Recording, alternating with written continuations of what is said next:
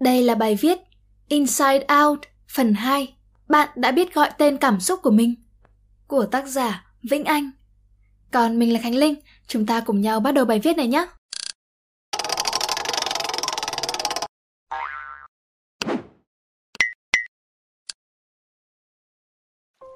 Lời ngỏ Ở bài viết trước, mình đã dùng Inside Out để nói về trạng cảm xúc đầu tiên mà chúng ta đều trải qua. Đó là stress và vấn đề thích nghi. Các cảm xúc tranh giành nhau chỗ điều khiển khiến cả hệ thống tắt ngúm và kéo theo sự suy sụp. Hệ quả là chúng ta có một cô bé Rowley không thể phản ứng bất kỳ cảm xúc rõ ràng nào như trước nữa. Đây là trạng thái tê liệt cảm xúc, emotional numbness. Hay ở ngoài, người khác nhìn bạn mà nói Mày sao đấy? Sao tao thấy mặt mày nó cứ đơ đơ? Bởi vì chúng ta cũng chẳng biết mình thấy thế nào. Tại sao gọi tên cảm xúc lại cần thiết? Trong hướng dẫn về quản lý stress, Doing What Matters in Time of Stress, năm nay của Tổ chức Y tế Thế giới, gọi tên cảm xúc đã được liệt kê là một giải pháp khi đứng trước stress. Theo hình ảnh này, các giải pháp bao gồm một Quan sát những suy nghĩ và cảm xúc gây ra sự khó chịu 2. Gọi tên chúng một cách âm thầm. Mình bổ sung thêm, theo anh bác sĩ tâm thần góp ý bài viết Thì anh cho bệnh nhân vẽ hay ghi chép để nói ra được mình đang cảm nhận thế nào. 3. Tập trung lại vào điều bạn đang làm. Mình nghĩ và dám chắc rằng nhiều người cũng sẽ cảm thấy những khó khăn trong công việc mối quan hệ và cuộc sống khiến mình đau nhất là lúc không khóc được nhưng mà xa hơn nữa, khi trải qua quá nhiều stress, mệt mỏi kèm theo giấu giếm cảm xúc, thì điều này dẫn đến một cảnh giới xa hơn. Khóc không được, cười cũng không được. Khổ nhất là một người đang phải trải qua bất kỳ chuyện gì mà không biết mình có thực sự vui hay là buồn với nó. Việc rối loạn cảm xúc kéo dài dẫn đến các rối loạn khí sắc, dẫn đến những bệnh lý về sức khỏe tinh thần với những hậu quả khó lường trở lại với câu chuyện về gương mặt đơ đơ, hay còn gọi là emotional numbness. Qua bức ảnh này, đó là hệ quả đến từ rất nhiều vấn đề khác nhau. Dưới lớp tảng băng chìm là rất nhiều nỗi khổ trong lòng, đến từ cô lập, né tránh, cảm giác bất lực, mất hứng. Trong khi nhiều người mà bình thường thấy được ở họ là việc dập tắt những cảm xúc, kèm tê liệt cảm xúc và tinh thần trong mùa dịch này, mình cá là rất nhiều bạn đã từng trải, hay thậm chí vẫn tiếp tục trải qua tình trạng dead inside, người tê liệt, thiếu sức sống. Bản thân mình từng bị như vậy, và chỉ biết được điều này khi đứa em bảo mình hãy nuôi cá với hy vọng vớt phát cho cái sự chết của mình. Thằng bé vốn là một người hướng ngoại, và nó phải cứu mình bằng cách mua thật nhiều cây và học cách trồng cây. Riêng mình việc ở nhà miết và chờ ngày ra đường để ôn bài khiến bản thân vô cùng mệt mỏi đồng thời tồn tại cảm giác tội lỗi khi làm thêm những công việc không liên quan đến ngành mình đang học để có tiền tiết kiệm cho riêng mình atlas of emotion bản đồ cảm xúc và sự ra đời của năm loại cảm xúc trong Inside Out. Một phần bài viết lấy ý tưởng từ podcast của Sài Gòn Tếu có tên là Buồn, Cười. Hôm nay cảm xúc của bạn màu gì? Người dẫn chương trình và khách mời sẽ nói về tâm trạng của mình trong ngày và background căn phòng cũng được chiếu đèn dựa trên màu sắc họ mô tả.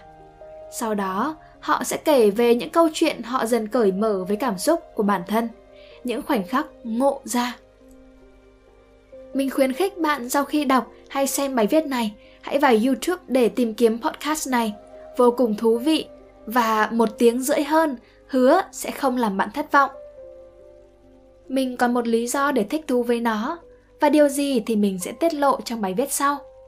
Điểm nhấn ở đây là những người trò chuyện đã giới thiệu nhau một trang web khá hay ho, tên là Atlas of Emotion.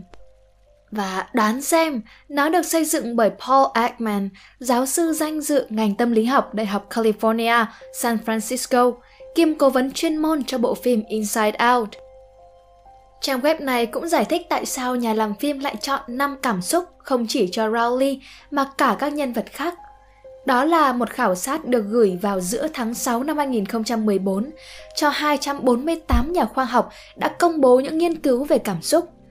Bản đồ cảm xúc Atlas of Emotions được xây dựng trên kết quả thống nhất giữa các nhà khoa học dựa trên 5 khu vực cảm xúc mà mối liên hệ của cảm xúc với khí sắc, tính cách và cách rối loạn tâm thần. Trong đó, họ thống nhất 5 loại cảm xúc khái quát Universal Emotion, gồm anger, giận dữ, fear, sợ hãi, disgust, kinh tởm, sadness, buồn bã, happiness, hạnh phúc. Một số quan điểm về việc cảm xúc được là yếu tố tách biệt hay do môi trường tạo ra thì các bạn có thể đọc thêm. Tụ lại thì đa phần đều đồng tình rằng sẽ có những yếu tố chính đưa đẩy đến cảm xúc và từ đó cơ thể bạn sẽ có cơ chế phản hồi lại cho cảm xúc nói trên. Qua việc tạo ra bản đồ cảm xúc cho mình, bạn sẽ bất ngờ về cách những cảm xúc chi phối việc chúng ta hành động phản ứng ra sao và không phải cùng một loại cảm xúc mà cách hành xử của chúng ta giống nhau những trải nghiệm sẽ đúc thành cảm xúc chúng ta gặp phải, giống như màu sắc của quả cầu trên những ký ức. Sau đó, mình đưa ra phản hồi, response. Điều này được thể hiện rõ ràng là cùng đứng trước sự thay đổi tính cách của rowley, người bố sẽ tràn trề sự giận dữ. Trong khi ở người mẹ, các cảm xúc chính là buồn. Tuy nhiên, cha rowley khi nổi giận cũng không thể hiện sự quá khích như cô bé, trốn nhà về nơi ở cũ cũng như mẹ cô gặp chuyện vui cũng không phần khích nhiều như cô bé. Rowley thực sự trải qua diễn biến tâm lý như thế nào? Cụ thể trong mùa dịch này, khi nghe tin mình phải ở nhà yên suốt trong lòng, phản ứng đầu tiên của đại đa số khi gặp chuyện không mong muốn là tức giận. Cũng giống như trong Inside Out, anger là cảm xúc phản ứng đầu tiên khi Rowley đến nơi ở mới. Sau đó là disgust, thấy mọi thứ quái dị và dơ bẩn. Fear sợ hãi khi có chuột chết và sadness. Joy chỉ là giai đoạn cuối cùng sau khi mọi thứ được phục hồi trở lại. Điều này cũng hợp lý với diễn tiến khá giống với năm giai đoạn diễn tiến khi mất người thân của Kapler-Ross. Chối bỏ, giận dữ, tranh đấu, mặc cả, trầm uất, chấp nhận. Mất đi ngôi nhà thơ ấu cũng như mất một phần thân quen hay một phần thân thể với raleigh và để gọi đúng về tâm lý, cô bé đang trải qua rối loạn lo âu do chia cách Separation Anxiety Disorder. Đây là vấn đề khá thông thường ở trẻ em và thậm chí trẻ vị thành niên, khi phải tạm biệt thứ gì đó thân thiết với mình. Ở độ tuổi này, trẻ chưa nhận thức rõ nỗi buồn khi trải qua sự chia cách. Vì vậy, cảm xúc đầu tiên của Rowley là sự giận dữ. Đó là lý do vì sao Anger lại cầm trịch nhiều hơn về những quyết định của cô bé. Không muốn đến trường, mơ những ác mộng về những điều xấu xảy đến trong căn nhà mới. Và chúng ta cũng thế, có phải những người đang đọc bài viết này cũng từng nghĩ làm việc tại nhà thời gian đầu là thoải mái hơn ra ngoài, sau đó tức giận vì áp lực quá nhiều, động lực không có. Rồi suy nghĩ nên đi ra đường ra sao, giá mà không có dịch thì thế nào? Buồn bã vì mọi thứ không như ý muốn và học cách thay đổi mới. Liệu trong lúc này, dù có gắng gượng bằng việc để lý trí kiểm soát hành vi, chúng ta cũng không có được kết quả như ý muốn? Nếu vui vẻ và buồn bã có phần khá phân cực, mang xu hướng cảm tính, thì ba cảm xúc trên là sự kết hợp giữa lý trí và cảm tính. Và ba cảm xúc này cũng phản ánh nên điều rằng khi đưa ra một quyết định ý muốn trong một thời gian ngắn. Cảm xúc là thứ chi phối lên lý trí rất nhiều, ảnh hưởng đến kết quả cuối cùng. Và trong quá trình lớn lên, từ cảm nhận cá nhân, kết hợp với việc lý luận để nhìn nhận ra vấn đề bên cạnh việc để cảm xúc chi phối, chúng ta trở nên khác biệt với những người xung quanh. Liệu cảm xúc có tách rời lý trí? Thông thường, cảm xúc và lý trí là hai phạm trù được xem là không đội trời chung với nhau và từ trước đến giờ, chúng ta thường có cái nhìn không thiện cảm về cảm xúc. Lý trí là thứ luôn được đề cao, là đích cuối cùng để đến khi đưa ra quyết định. Còn cảm xúc được xem là thứ cảm tính, không có ý nghĩa gì, cần phải gạt đi. Tuy vậy, rất nhiều quyết định hàng ngày lại bị chi phối bởi cảm xúc. Inside out đã củng cố quan điểm. Cảm xúc và lý trí liên quan mật thiết với nhau. Mở đầu câu chuyện, Joy có nhắc đến vai trò của cỗ máy điều khiển sẽ quyết định Rowley's mind. Đó là mind, không phải là emotion. Theo định nghĩa về mind trong từ điển Oxford, mind có nghĩa là yếu tố trong một con người giúp họ nhận thức được thế giới và những trải nghiệm, suy nghĩ, cảm nhận và ý thức. Điều đó có nghĩa là cảm xúc giúp chúng ta rất nhiều trong việc nhìn nhận mọi thứ xung quanh bên cạnh lý trí. Trong một bài phỏng vấn về bộ phim The Science of Inside Out, hai nhà cố vấn đã thừa nhận các cảm xúc hiện tại khuôn đúc thành điều mà chúng ta nhớ về quá khứ. Điều này xảy ra khi buồn bã chạm vào quả cầu cảm xúc, hướng Rowley nhận ra sự thay đổi cô ấy trải qua và thứ cô ấy đã mất, tạo bước đệm cho Rowley phát triển những mặt mới về cá tính của bản thân. Đại diện cho khía cạnh lý trí của cảm xúc chính là ba nhân vật còn lại. Anger, giận dữ, được Joy giới thiệu khá hay. Anh ấy quan tâm một cách sâu sắc về sự công bằng. Và khi Joy cùng Sadness đi vắng, Anger đã nắm chính trong dàn máy. Điều này cũng phản ánh đúng một phần diễn tiến tâm lý bình thường khi gặp những thứ nằm ngoài ý muốn, đó là tức giận. Mong muốn mọi thứ trở lại trật tự cũ. Disgust, chảnh chọe, giúp thân chủ nhìn ra những thứ dị biệt khác lạ với bình thường, cũng như so sánh mình với những người xung quanh. Fear, nỗi sợ giúp chúng ta nhìn nhận ra rõ mối đe dọa ý thức bảo vệ bản thân mình. Trong Atlas of Emotion cũng đã chỉ ra cách cảm xúc chi phối việc đưa ra quyết định. Một cảm xúc có thể đưa ra phản hồi mang tính hủy hoại, destructive response. Giả dụ như có một chuyện không như ý muốn đến với bạn, bạn có thể tức xì khói đến mức cãi nhau tan tành khói lửa trước mặt người khác hay là gây lộn, thì đây là phản hồi mang tính hủy hoại.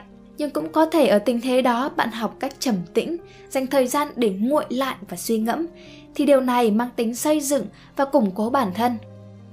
Trong Inside Out, dù thông điệp cuối cùng của bộ phim là tôn vinh nỗi buồn, nhưng liệu có phải nỗi buồn nào cũng xứng đáng được để lâu? Cùng phải đối diện với sự mất mát, nhưng có người vì nó mà buông xuôi, bỏ bê mình đến mức phờ phạc, hoặc liên tục than vãn khiến người khác cảm thấy mệt mỏi, phản hồi mang tính hủy hoại. Và cũng có những người dành thời gian để buồn, rồi hiểu đây là chuyện không như ý muốn, cho phép bản thân mình phục hồi dần dần rồi bước tiếp. Phản hồi mang tính xây dựng. Chính vì vậy, sẽ còn một bước nữa là làm chủ cảm xúc. Không có cảm xúc nào là xấu, những gì các cảm xúc phản ứng trong bộ phim này cũng như ở bản thân bạn khi gặp chuyện không như ý muốn trong mùa đại dịch không có gì là xấu. Quan trọng là chúng ta nhận ra được phản ứng của mình sau khi có cảm xúc cũng như ảnh hưởng của cảm xúc ấy lên cơ thể mình mà thôi. Người hiểu cảm xúc mình cũng nhìn nhận ra được cảm xúc của người khác. Và nếu làm vậy chúng ta có thể hiểu được khoảng không gian giới hạn mà cá nhân đang cần personal space giận quá, ắt cũng mất khôn. Giống như giận dữ, thay đèn dây tóc trên dàn điều khiển, khiến mọi thứ sụp đổ. Sợ hãi ngăn cản bản thân tiến bước đến phía trước. Chảnh chọe quá, đâm ra cực đoan và khó hòa nhập với người khác. Khi gọi tên được cảm xúc, bạn sẽ hiểu về những quyết định của bản thân, cơ thể mình và có thể báo động cho những giây phút nghỉ ngơi. Nhưng mà quan trọng nhất vẫn là kiểm soát chúng, đừng để đi quá xa. Nói về văn hóa việt nam hải thượng lãn ông ông tổ nghề thuốc nam cũng từng có lời khuyên về tâm lý con người. Tức giận quá sẽ hạn can vui mừng quá hại tâm buồn lo quá hại phế kinh sợ quá hại thận suy nghĩ quá hại tỳ dạ dày. Trong tài liệu hướng dẫn về sức khỏe tinh thần cho trẻ em của Trung tâm Cải tiến Sức khỏe Tinh thần Quốc gia National Mental Health Innovation Center, Đại học Colorado, có một đoạn hỏi cũng khá hay. Đó là khi Rowley giận dữ, người cha đã ngồi yên để cô bé lên lầu và hỏi han em trước khi ngủ. Dù họ coi cô bé là thứ để họ vui, nhưng đó là chi tiết nhỏ cho thấy Rowley không bị cha mẹ phớt lờ cảm xúc của mình. Điều này cũng được thể hiện ở lúc Rowley trở về nhà, cả nhà ôm chầm bên nhau. Mình thấy cẩm năng này phù hợp không chỉ cho trẻ em mà cả người lớn nữa. Hy vọng bạn sẽ tải về làm tài liệu tham khảo bên cạnh bài viết này. Cảm xúc là một trạng thái nhất thời và chúng thay đổi trong một thời gian ngắn. nhưng về lâu dài, những cảm xúc tích tụ dần dần tạo thành mood, khí sắc, quyết định nên con người chính của Raleigh. Giống như Joy nắm chính ở dàn máy, thì có quyết định được mood của Raleigh là vui vẻ vậy. Mình nghĩ mood có liên quan đến các hòn đảo nhân cách, cũng như những giá trị cốt lõi, core value. Chính vì vậy, ở những người trầm cảm, họ thường cảm thấy chán nản, thu mình, không còn động lực để làm việc một cách lâu dài là vậy. Hiểu cảm xúc là một chuyện, thể hiện cảm xúc đúng lúc là điều cần thiết khác. Qua bài viết này, người đọc cũng đã hiểu một chút về việc gọi tên cảm xúc. Chốt lại, mỗi khi có bất kỳ vấn đề nào, chậm lại, nhìn về cảm xúc của mình bằng cách vẽ hay viết ra một tờ giấy. Nếu có được một người tin tưởng để mình chia sẻ nữa thì càng tốt, bởi vì ai cũng cần cảm xúc để trưởng thành. Hy vọng rằng các bạn sẽ thích video lần này. Đừng quên ấn like, share và ấn subscribe để ủng hộ chúng mình nhé. Và nếu các bạn cũng thích những nội dung như trên, hãy đăng nhập vào website của nhà nhện là spiderroom.com để tìm đọc thêm nhé. Và mình là Khánh Linh. Bye!